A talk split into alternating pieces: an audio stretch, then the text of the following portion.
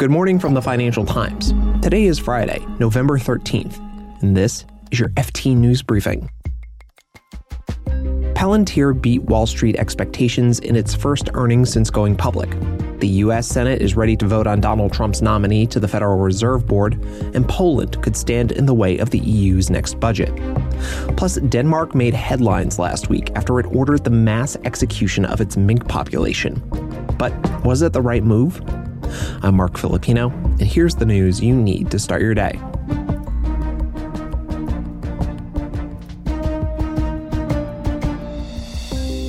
Palantir had a lot to show off to investors in its first quarterly earnings report since going public. The data analytics company is probably best known for its work for the U.S. defense and national security establishment, and it floated at the end of September. Palantir beat Wall Street expectations with revenue growth accelerating to nearly 50% in the first nine months of the year. That's double the rate of 2019, all thanks to new contracts with the U.S. Army that came on the back of a successful court battle to get more access to military spending. And the company said yesterday that it's not relying as much on a few large customers, which is one of Wall Street's big concerns about Palantir. The amount it made off its 20 biggest customers dropped by 8% compared to the same period last year. Palantir shares rose about 1% in after hours trading on Thursday, and they've risen more than 40% since last week's U.S. election.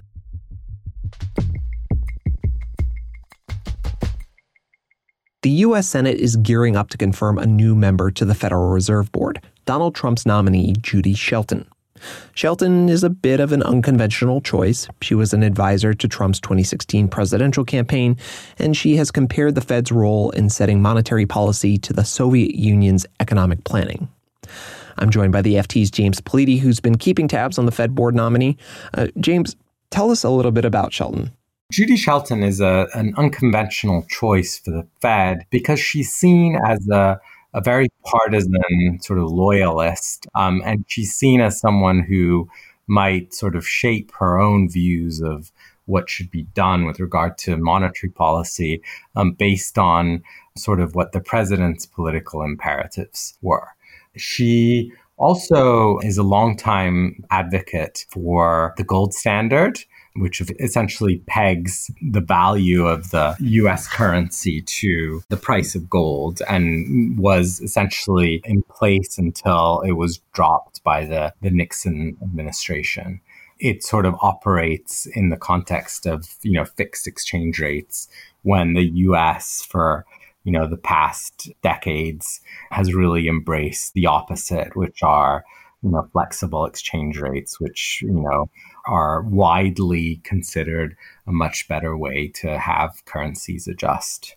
So, James, Shelton is one of two nominees. The other is Chris Waller, another Trump nominee, which means President elect Joe Biden probably won't have a chance to nominate someone for a while. Um, what does Shelton's presence mean for the Federal Reserve? Um, well, certainly, this is a way for Donald Trump to put his sort of imprint on the Fed before he leaves office in January. In terms of how a Judy Shelton would operate within the Fed board, as one governor, she won't have disproportionate influence, and she's unlikely to have the power really to block. Um, you know, any big actions on monetary policy or regulatory policy, but she could cause some disruption. She could dissent frequently from decisions and sort of create, you know, an atmosphere where there might not be a unanimous approach to things like monetary policy or regulatory policy, um, or what to do with the credit facilities that a Fed has put in place during the crisis so uh, she's unlikely to have any real practical impact in terms of blocking Fed action, but she could be in some ways a thorn in Jay Powell's side.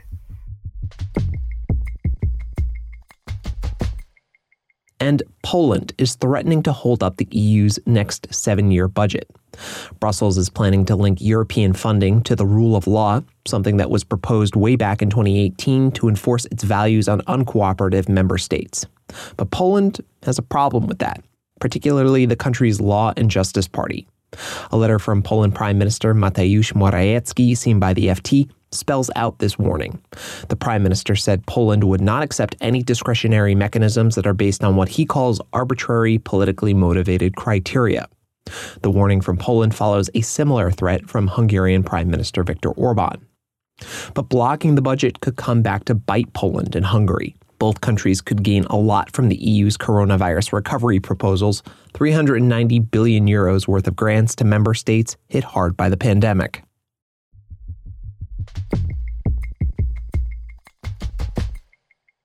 Last week, Denmark ordered the destruction of its entire population of mink, the furry little animals. It came after the reported discovery of a mutant form of coronavirus in the animal that could spread to humans. The move was presented as a bold measure to halt what could have been the starting point for the next stage of the pandemic. But a lot has happened since last week. I'm joined by the FT's Richard Milne, our Nordic and Baltic correspondent. Hey, Richard.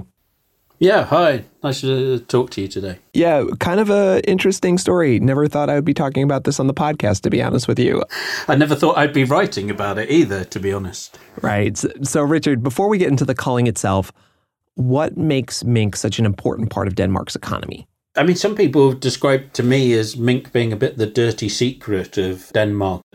Denmark is the world's largest producer of mink, 17 million pelts a year, and they go to furred coats, which then are sold predominantly to Chinese and Russians. Denmark's proud of its industry, but one of the problems comes is that mink and the family that they come from, mustelids, which includes ferrets and badgers and otters, seem to be particularly susceptible uh, to coronavirus. And so the the the problem is these diseases that pass between animals to humans to animals. And the worry in denmark was you know that this could be the next stage of the pandemic in that this had gone from a human into mink had mutated in the mink and then came back out again. Right and so, so because of that relationship that you're describing the danish government really wanted to clamp down on the mink but they didn't actually have the legal authority to order a call. How did this emerge? On Wednesday of uh, last week, uh, the Danish Prime Minister came out with several other Danish ministers and said, all mink must be killed. And then suddenly on Monday, transpired that over the weekend, the government had realised that they didn't have the legal authority to do this. And how that came about is that they have the legal authority that any mink that's infected with coronavirus can be killed, and any mink that's within eight kilometres of an infected mink. But if you're outside the eight kilometres and your mink are completely healthy, they didn't have the legal basis at all. And of course, by that stage that they uh, discovered that, a lot of farmers had been uh, gassing their mink and killing them. And uh, as we now speak, just over a week later, most of the mink are, are dead.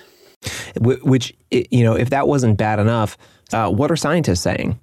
Uh, at the Danish press conference, um, the head of the health authority was incredibly dramatic. You know, this could be the next stage of the pandemic. I mean, it was almost talking like this. You know, Denmark could be the next Wuhan. Um, you know, could be talking about COVID twenty. I mean, it was almost that scale of rhetoric.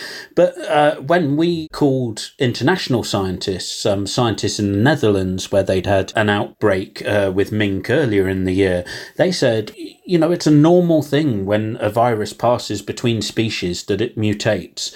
And it wasn't at all clear that this mutation was as bad as Denmark was saying. And, and, and since then, it's got only worse. Uh, the Danish health authorities have said that what they thought was the most dangerous mutation has probably died out. And other scientists who now examined the mutation in detail think that it probably wouldn't have affected vaccines after all. So, Richard, is this call just a huge overreaction on the part of the government and, and its scientists? I, I think we have to find out. Um, at the moment, it looks a possibility that it was an overreaction.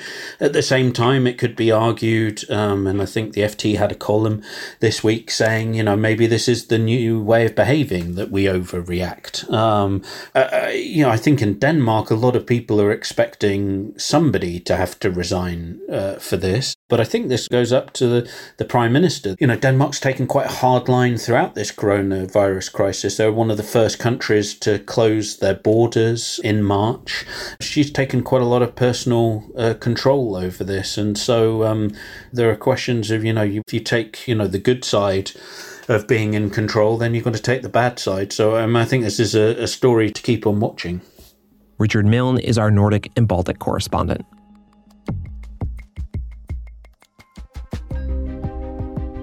You can read more on all of these stories at FT.com. This has been your daily FT News Briefing. Make sure you check back next week for the latest business news.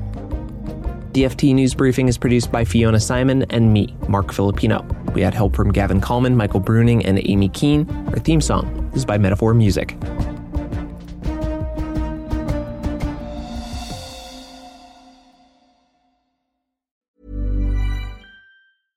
Hi, this is Matt and Sean from Two Black Guys with Good Credit. If you own or operate a business, whether it's a local operation or a global corporation, partnering with Bank of America could be your smartest move. By teaming with Bank of America, you'll enjoy exclusive digital tools, award winning insights, and business solutions so powerful you'll make every move matter. Position your business to capitalize on opportunity in a moment's notice. Visit bankofamerica.com slash banking for business to learn more. What would you like the power to do? Bank of America, N.A., copyright 2024. When you make decisions for your company, you look for the no-brainers. If you have a lot of mailing to do, stamps.com is the ultimate no-brainer. Use the stamps.com mobile app to mail everything you need to keep your business running with up to 89% off USPS and UPS. Make the same no-brainer decision as over 1 million other businesses with stamps.com. Use code program for a special offer. That's stamps.com, code program.